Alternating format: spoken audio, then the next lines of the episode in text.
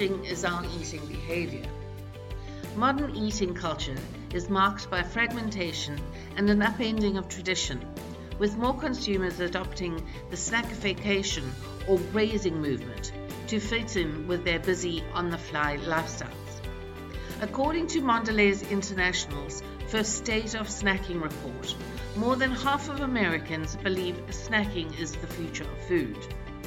Average adult eats more snacks than meals these days, while younger consumers see snacks as a meal replacement.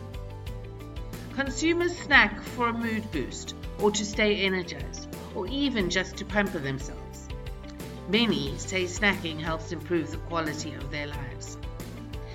Bakery and Snacks checked to a selection of players in the snack sector to find out what's driving the trend, its challenges, the opportunities that lie ahead, and possibly most importantly during these strange times, how the coronavirus will affect the industry.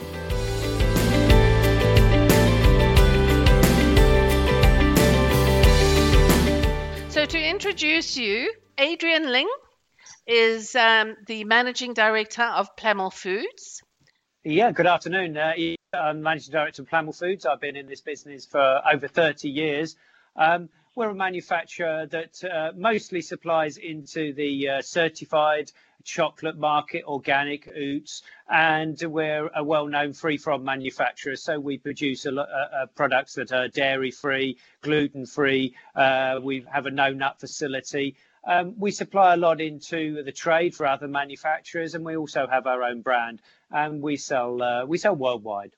Then I've got Mark Ahern, who is Commercial and Technical Manager for EMEA for Univar Solutions. Hi, Mark. Good afternoon. Good afternoon, everybody. Yeah, uh, Mark Ahern, uh, part of the food team at Univar Solutions. Been there for the last 17 years in a, a mixture of commercial and technical roles. Been in the industry for over 30 years, primarily focusing on starches into different applications. And uh, yeah, it's um, going to be an interesting afternoon, I think, for all of us. Lovely. And then Reed Doyle, who is Director of Sales and Business Development at ClearSun. Yes. Um, so at ClearSun, um, we make hemp extracts, right? So at the end of the day, I lead sales for a company that really believes in the power of hemp as a functional ingredient in both food, supplements, beverages, and we work with farmers across North America to leverage their skills to take uh, the hemp plant and and extract CBD and other cannabinoids out of it, and then we supply that uh, B2B to small and large customers around the globe. I believe we've been joined by Mike. Hi, Joe. I'm Mike, and I head up the research and insight division at FMCG Gurus, uh, with approximately 13 years analysing consumer attitudes and behaviours. So um, that includes analysing snacking trends across the uh, across the globe. So to kick off, uh, what is snackification as you see it, and how do you see it evolving? Reed, would you like to kick us off? Yeah, sure. I think, you know, I think the landscape really hasn't changed that much over the last couple of years in the sense that the trends are just, I think, gaining more momentum today. So whether it be storytelling and transparency, whether it be plant-based proteins, um, whether it be the circular economy, sustainability, regenerative ag, um, simpler eating, right? Mood food. I think I think these are the things that we're going to start to see really take hold uh, uh, in the snacking trends in 2020 and beyond. I, I think Reed is uh, is is absolutely true. I I, I think that uh, where we might have been uh, talking about Brexit, we obviously have a new uh, uh um, thing to talk about, and, and, and that is COVID. And of course, um, I don't think that this uh, will be a small event. Um, I think that if we're looking for the snacking trends, I think uh, Mike's job, you know, I- insights into consumer behaviour will be invaluable because I believe that what will happen is um, that there'll be a massive shift in um, in how people snack Um, and this is because um, what we do as an industry is we're, we're really meeting a, a, need or a desire from the consumer. That may be a nutritious snack, an indulgent moment, uh, just an emotional moment, food on the go, or for whatever reason. And, and many of these social things will will be shifting quite a lot. Um, it may be that manufacturers decide to uh, change their marketing message for the same product or different products emerge to meet those needs. But I think it's going to be real reset in um, analyzing what the snacking industry is actually going to be um, providing because quite clearly in six months time uh, there's going to be a completely different type of market one to which at the moment we're probably not quite aware the snacking market at the moment may be at home it might be indulgent food but it's certainly not food on the go so we're going to see a big shift in in uh, what people want, where people's working patterns may change. Um, more people may be working from home, so there may be less food on the go. We don't know what those things are going to be, and I think we should all be very, very aware that we need to analyse what. Uh, um, people are looking for. Uh, all I can say is that people will obviously want to continue to snack. They will want to have uh, chocolate and, and, and other type of products that they clearly enjoy. And it's how we present those products to the consumer over the next year is going to be uh, important in uh, the success or not of different brands. And Mark, how do you see it? Yeah, I think uh, I've taken a step back and uh, just looked at how it's evolved over my life lifetime and thinking back to Generation X, which I'm part of, where we had three meals a day and a snack was a Mars bar type product. Um, then as you move on into the millennials, that they started taking it from the chocolate bar to the protein bar. So moving from pure chocolate and indulgence to more health consciousness. And if I look at my children's age group, the Generation Zs, they're very much more grazing, moving away from the three meals a day into this, as we say, meal on the go, fitting into hectic lifestyles. And some facts we've found is that the Generation Z are now snacking three times a day, whereas the old, other population uh, groups are more at 1.9. So it's certainly a generational shift and a generational drive on this. And I think, uh, as we've all agreed, it's only going to get more diverse as time goes on. And Mike, from a market researcher's point of view, what do you see? Uh, yeah, well, I think um, I think it's a great point how uh, a lot of the trends that we're seeing that are linear at the moment are being disrupted by COVID-19. So historically, what we've associated with snacking was something that was um, an occasional treat where consumers perhaps didn't pay that much attention to nutritional intake. Um, as it was mentioned, you know, they might turn to a Mars bar or confectionery, etc. But what's happened is as meal times have become more fragmented and the kind of concept of a structured mealtime occasion um, has kind of evaporated, consumers are actually now turning to snacks for uh, nutritional value, which is why we see sports nutrition products in supermarkets at the impulse part of the shop where traditionally they were chocolate bars. Um, that trend will continue in the long term. Now, in the short term, as we know, there's a whole concept of uncertainty going on at the moment because of the uh, of the virus. And what we'll see in the short term is probably people snacking more um, because they're they're at home, they're feeling stressed, they're seeking out moments of comfort. Sometimes consumers will simply snack because food is in front of them. So I imagine over the next couple of months, snacking occasions will become um, increasingly um, le- less healthy, where consumers are motivated by comfort, moments of escapism, wanting to check the pressures of daily life. But then in the aftermath, what will happen is consumers will have an increased focus on why they should be healthy, how the best way to reduce the chance of illness is to maximize health. And this will continue to um, evolve the snacking market away from kind of traditional offerings to high protein, low sugar alternatives where they're seen as guilt free, conveniently nutritious, and something that can act as a, as a genuine meal substitute. Apart from COVID 19, who are today's biggest influencers or adopters of the snackification trend? Mike? And in terms of snacking, I'd say it's something very much driven by uh, the, the, the younger demographics, the, the millennials, the Generation Xers. Um, the reason for that is these consumers tend to get up earlier in the morning. Uh, they tend to go to bed later. Uh, they feel that they're working longer hours and have poor work-life balances. Uh, they don't take uh, proper breaks, and as a result of that, they they try and facilitate um, eating and drinking habits with with other activities such as working, including taking work home, as opposed to um, putting time aside for, for a structured meal. Um, so they will be the people who are most likely to snack. Um, but then at the same time, these consumers are also becoming increasingly conscious about their long-term health. And what they'll do is they'll they'll look at their diets and they'll look and say, well, perhaps I don't have as much energy as I should, and that, is that because my my diet's like nutritional value? Um, I'm perhaps eating unhealthily because I'm reliant on convenience food and snacks. Am I am I monitoring my nutritional intake the best way that I can? And what is this going to do in the long term, away from just you know the potential risk of obesity? What what what's it going to do in the long term to my my heart health, my joint health, my cognitive health, etc.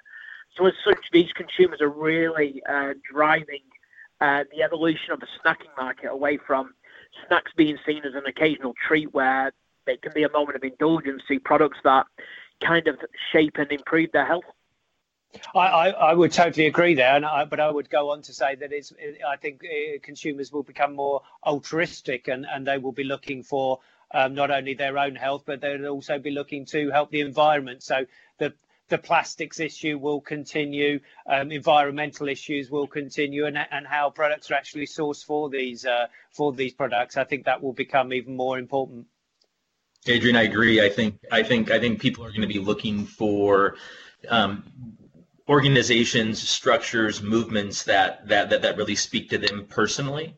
And I think um, whether that be a for benefit corporation that that goes after a triple bottom line, whether that be more plant-based, uh, sustainable, regenerative proteins that are being leveraged, um, whether it be storytelling and transparency that really enables the consumer to connect at a human level and I think with with with with where we're at today, the connections that that that we're making, and the importance of those friendships and close connections are becoming so paramount to our existence today relative to the pandemic that we're in that that, that these human connections um, um, are going to become much more important. And i think people being able to relate not just to brands but to one another and to movements is going to be is going to be very key in this in this whole industry I totally agree. That you know the connection between brands and and the people themselves is is going to be absolutely vital. And storytelling, I think, from from gate, farm gate to the final product is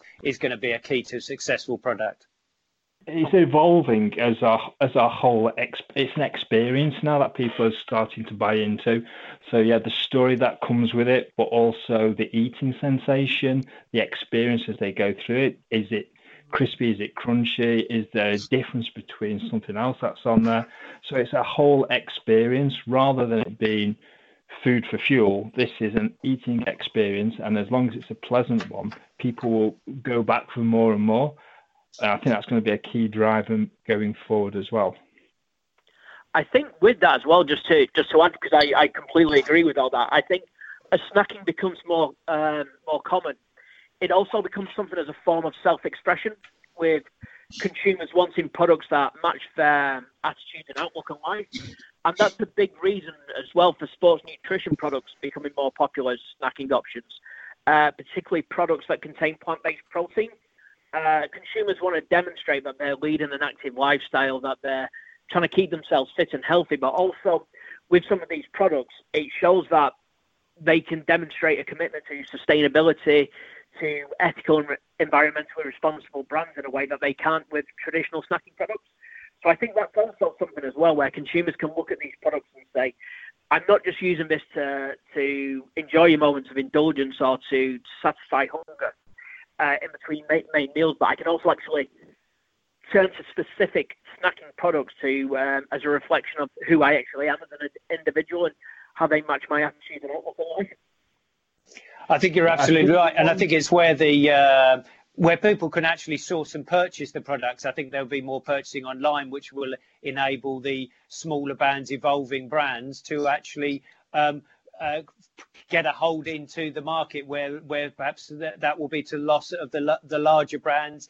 Uh, you know, on the supermarket shelf, there will def- definitely be more disruptor brands coming in, doing the more plant-based products, doing the more nutritionist side. I think that that is absolutely true.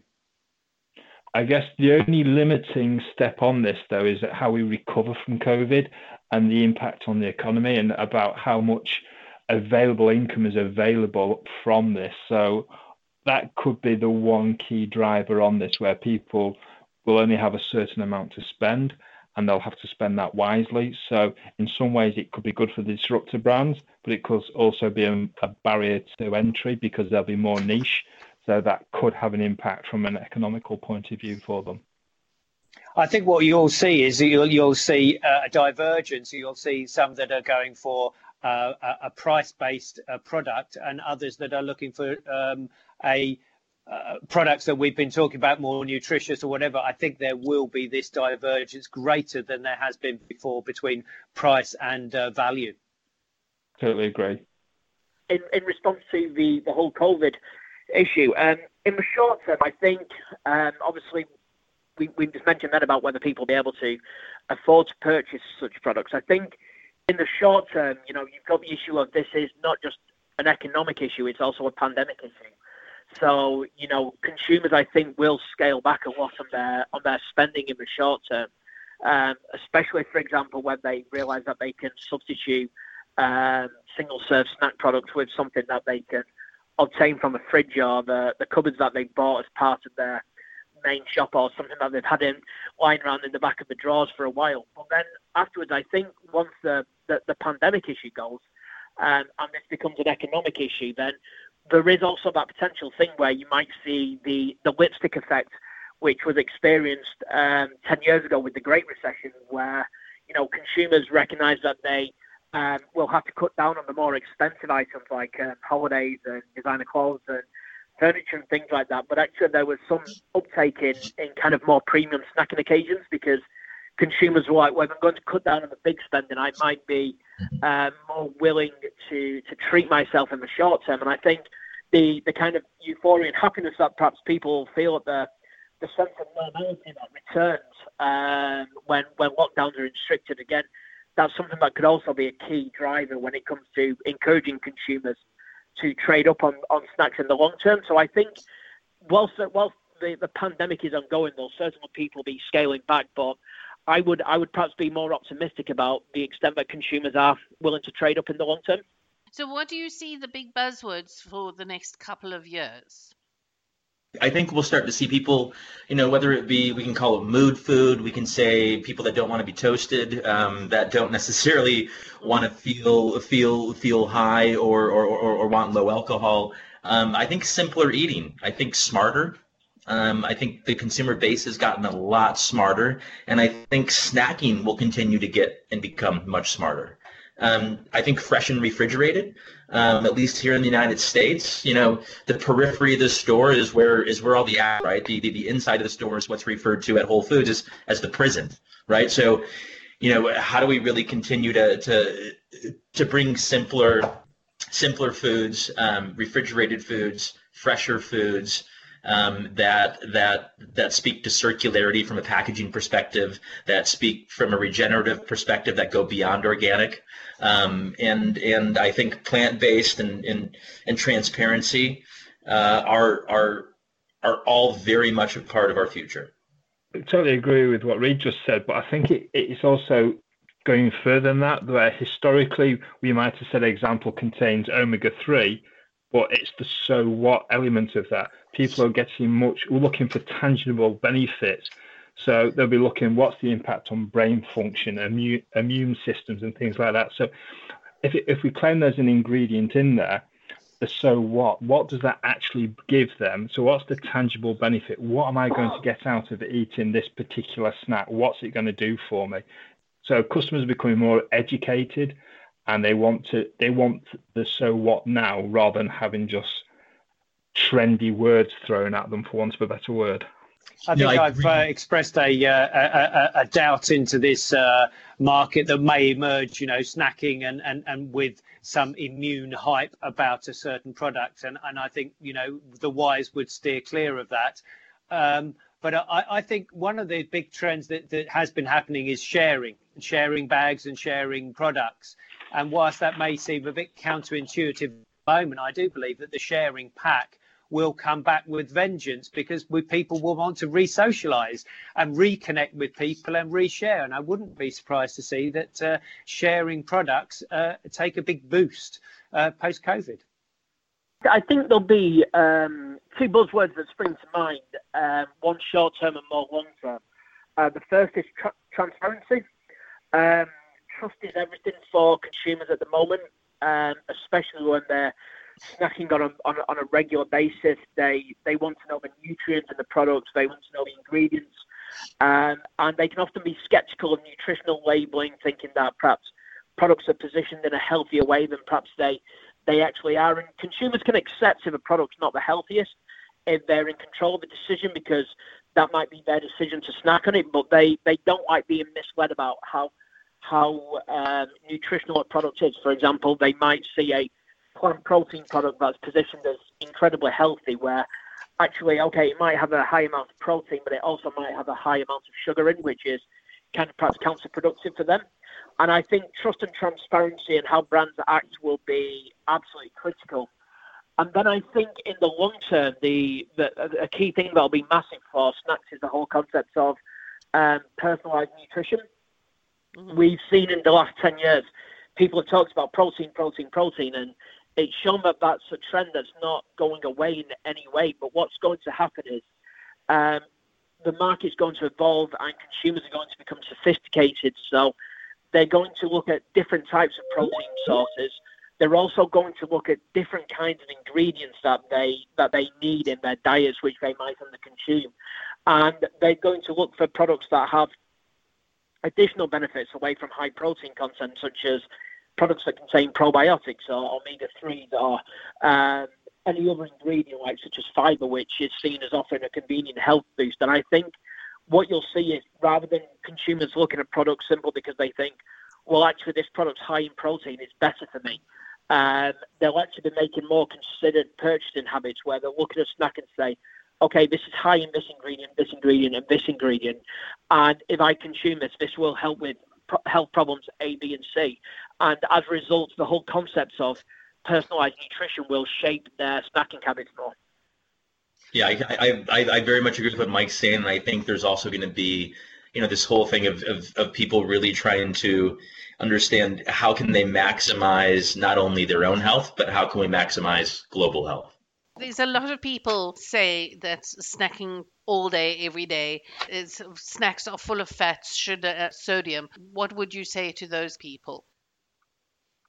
Um, I think the landscape's changing. I think I think back to what uh, to what Mark was saying relative to functional ingredients that people, you know, it goes back to this kind of transparency and authenticity thing. Like, you know, okay, if I'm going to have omega threes, um, you know, are we going to start to see protein trends take unexpected turns? Are people going to start talking about anchovies and sardines, right? And finding places for those kind of things. And again, I'm, I'm not I'm not saying that's necessarily a big macro trend that's going to happen, but I think we're going to continue to see protein trends take unexpected turns. I think we'll also see certain protein trends um, and certain movements want to try to keep proteins in their lane. that plant proteins stay plant proteins and meat proteins stay meat proteins. We'll see. I would I think very much we're now looking sorry looking at synergies between ingredients now so like the different proteins and also what they actually bring into the rest of, in, into a formulation. So, as an example, in some protein bars, they're high in protein, but they're so dense and they go brittle very quickly that people can't eat them after a week. But using combinations of these ingredients, whether it's plant, is it uh, uh, vegan proteins or dairy proteins, combinations are really where it's going to come to the fore. So people are going to have to be a little bit more imaginative about the ingredients they put in using them as systems and um, looking forward to how they can get the best out of individual ingredients and being honest about what what each ingredient can do um, and utilizing those benefits and pulling pull it together as a system rather than an individual ingredient basis. Yeah, I would say you know we're, we're going to see and uh, more more vegan products. Um, there's no doubt the plant-based vegans start there at, with with additional um, ingredients, but I, I, think it always comes back to uh, when putting product together. And we're talking about customers seeking out a product. I think we forget that um, actually the taste and enjoyment is is the important thing because customers may be seeking out a certain product with certain benefits. What we need them to be doing is buying it again the second and the third time. It's no good uh, c- consumers seeking a product if it doesn't taste very nice, the enjoyment isn't there, they won't buy it again. And I think you know we must uh, we must always remember that the consumers want to enjoy a product. Um, and that is really the foremost with all the uh, other added benefits that may be perceived. If they're not really enjoying it and we've seen a lot of brands come into the shelf and with a lot of hype um, but actually they slowly die away because when you taste them you think i don't know why anybody bought this the second time. Mm-hmm. yeah and i think that to expand on that further that a lot of products that are on the shelf are very very similar. You look at a range of protein bars that are all very, very similar in terms of texture, mouthfeel, flavor.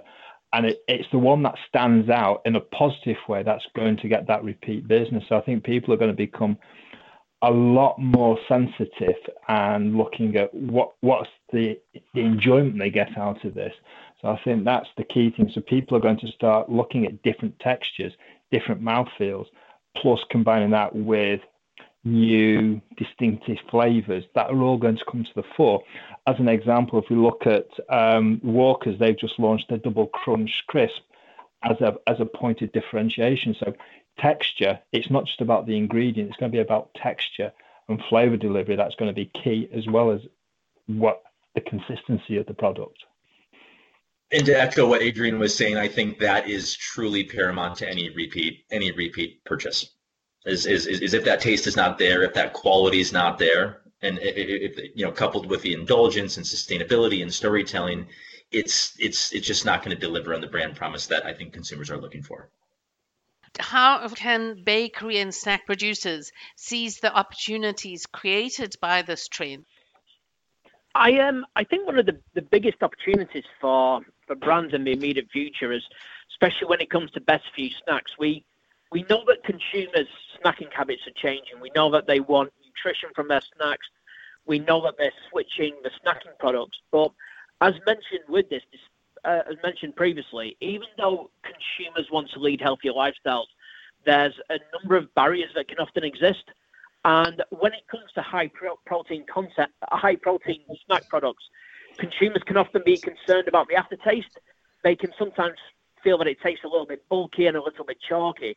And especially given that these products often command a premium price point um, compared to your standard snacks, that's going to have massive implications on consumers' um, willingness to, to, to, to, purchase those products long term, especially if they're doing it for like kind of general health and wellness issues rather than to address a specific health point. Because consumers might say, okay, this this product's full of great ingredients, but if it doesn't taste good, that's going to have a massive impact on um, their ability on, the, on their, their willingness to to repurchase. And I think the key opportunities for brands is to is to look for ways to address this whole concept of aftertaste that you sometimes get with high protein snack bars. Mm-hmm. And I think this is driven by ingredients that cross boundaries. So if you look at we've talked about pulse products, but manufacturers now are looking at ways of taking away that flavour that has always been an an impairment to their use. And also, if we look at things like seaweed, that can be used to replace salt, but then it also has a sustainability message. It has some uh, rich in uh, minerals, so iodine, as an example, which we need for cognitive behavior. So you can start bringing these in. So, yes, you're reducing the salts because they also have salt replacement characteristics, but then they also have the minerals that can then bring additional benefits. So suddenly there's a real big drive behind that because they're multifunctional ingredients that will tick many, many boxes and deliver on the quality that people are looking for. And part of me wonders if that's almost kind of a new fortification, for lack of a better term, that we're actually seeing, right? I mean, kind of like fortified ingredients that we saw in cereals and different things like that back in the 80s and the late 70s. Um, you know, are we going to start to see that similar kind of fortification with active adaptogens and and, and, and functional ingredients, like are said, that, that, that really cross, cross boundaries? Yeah, I think sometimes it could be that it's the the right ingredients at the wrong time. It came 22, 20 years too early. I think right. this is where, as the science catch up and people's tastes change, that they suddenly become the right ingredient at the right time. So they're tried and tested ingredients and uh, may well be coming to the top of the development cycle again. Yeah, no, you're absolutely right there. I mean, we we developed products with a with a pea protein in 20 years ago, and everybody said, "Why do you why are you using pea protein?" And and so it, it does. Ingredients do have have parts of their time, but I think products that that have a clear message will succeed, whether they be an indulgent message or whether they be a a message of a healthier um, diet or, or give some extra added benefit. I think that, that there will be divergence there as well because I think there is some confusion whether somebody's having an indulgent product or whether they're having something that may benefit them. And I'm not entirely clear that the two, in people's perceptions, go together. Um, so, you know, I think we've all agreed that taste is going to be the key in any new ingredient, and uh, whether it provides it. You can have a wonderful new ingredient. If it doesn't taste any good, in the end, it will fail. Well, and quite frankly, that's a challenge we've had in the hemp industry, right? Is is that is that you have ingredients that are that are that are quite bitter. At the end of the day, they're essential oils of an ingredient, right? Essential oils for consumption are not the tastiest of things. At very small amounts, they make up flavors. That being said, you have certain brands that want to give their consumers a reason to believe, right? They want to have something that you can taste it so that they know it's there right? Because a lot of people don't necessarily even feel the effects of CBD. It creates more of a homeostasis for their endocannabinoid system. So that being said, I, I, I, it's it's it's very interesting, at least on the hemp side, where you have certain emerging brands that uh, want to give their consumers a reason to believe and have, you know, kind of that that bitter tastes that that gives them that reason to believe you know, juxtapose that on the other side of the spectrum where you have larger CPG companies that simply wanted to be a fortifier, for lack of a better term, right? And, and, and, and I think that's one of the challenges that we have, at least in the industry, in the hemp industry that I'm in as a functional ingredient. Um, as a, you know, how do we navigate that? And, and, and, and there's not a one size fits all answer. What are the ingredients that are going to be the new kids on the block? Well, if I, I to do some uh, some self promotion, what we see is there's a huge amount of vegan and vegan chocolate uh, if, if, I go by actually our trends and our order book, you know, that is a clear one that seems to be that uh, uh, is, is, an absolute uh, direction that, that, that many are traveling in. Corresponds with the ingredients industry as a whole. We see that is the biggest demand that we're getting vegan uh, across the board. And and I guess the, the key challenge is also the other expectations of the consumer. Do they want clean label? Because that will limit them even further. So for for every challenge that you see, there's probably two other challenges that go hand in hand with that, and it's about uh, understanding the whole system and what we can and can't do. So clean label is a big driver across the industry, and they want vegan. So suddenly you get that emulsification, to get that aeration, to get that flavour becomes very much more of a challenge and it's a systems approach rather than an ingredient approach that we have to take. I would absolutely agree with uh, the vegan and vegetarian style products becoming more popular in the snacking market. I think that's that's a major trend from consumers, even if they're not necessarily um, cutting down on animal produce completely. But the one, the other ingredient that I would say that um, that demonstrated interest in recently is the whole um, dietary fibre. Um, we have a number of brands that ask us about this, and this seems to be growing in, in popularity where fiber doesn't perhaps have the trendy image that um, it, it does compared to protein at the moment, but it's actually an ingredient that consumers are far less likely to um, have a recommended daily amount. It's also something that can help with things such as energy and satiety enhancing, which is important for key consumer need states like consumers feeling tired and fatigued throughout the day, um, and also um, looking to manage their waistlines, but not wanting those traditional products that they associate with compromise and sacrifice. So I would say that dietary fibers are also something that the snacking market will see more of in 2020 and beyond. And Reed, the CBD trend, how do you see that evolving?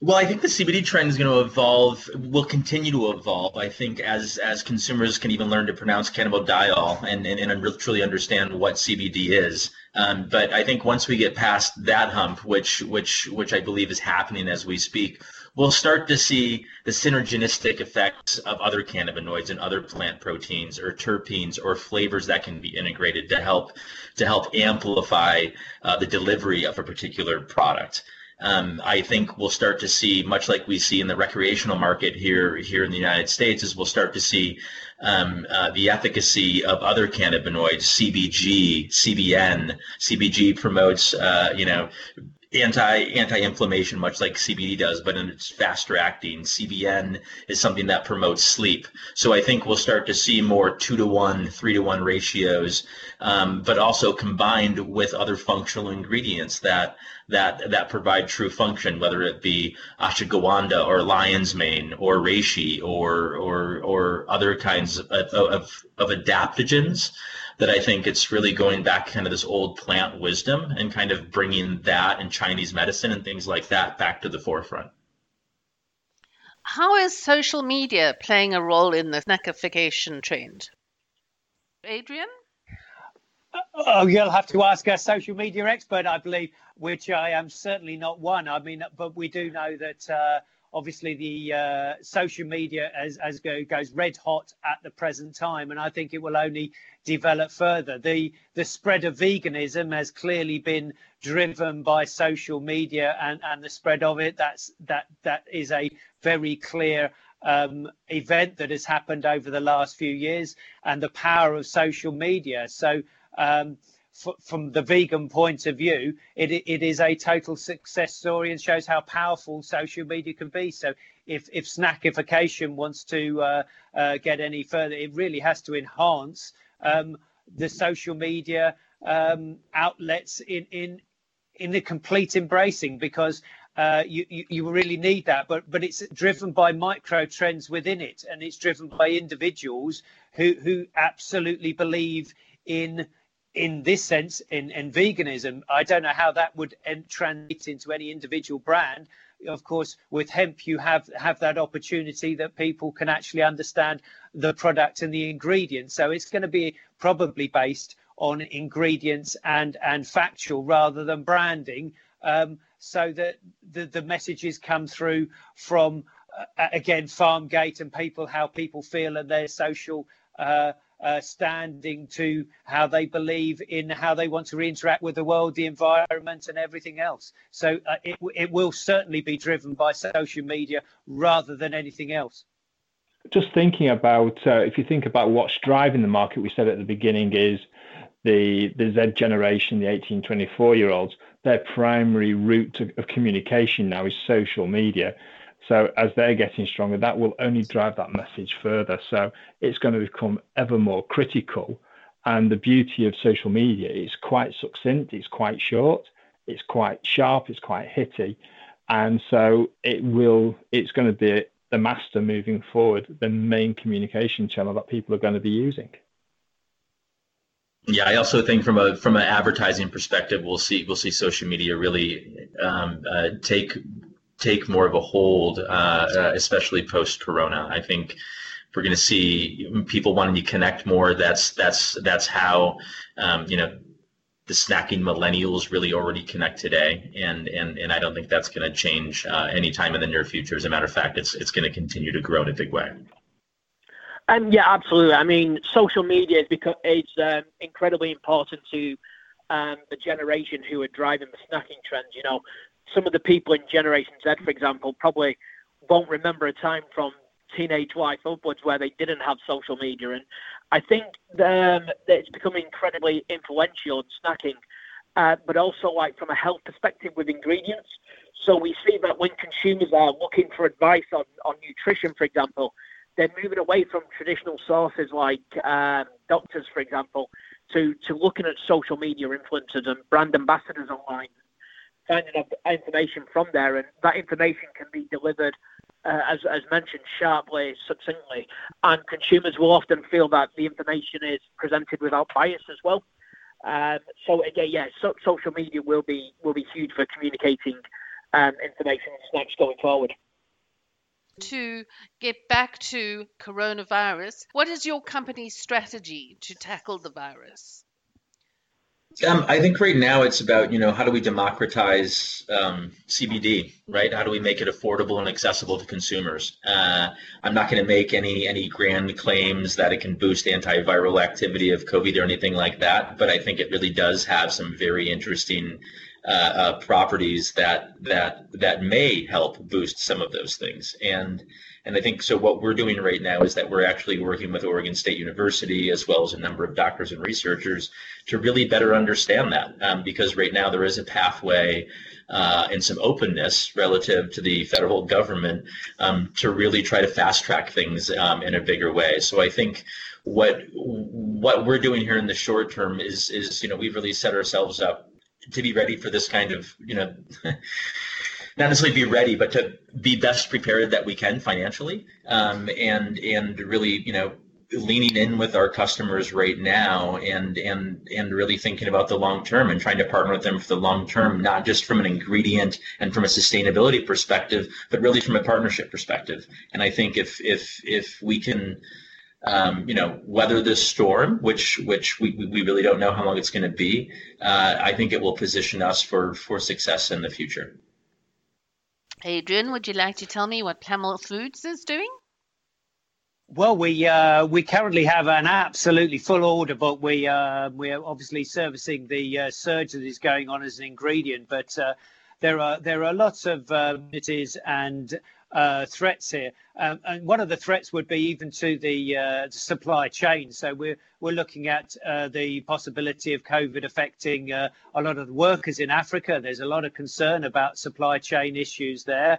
Um, obviously, the the farmers are, uh, uh, are poor. It's known that all they have the social issues, and it's very concerning that they could be at the brunt and have very high death rates um, because of a very uh, uh, poor health system.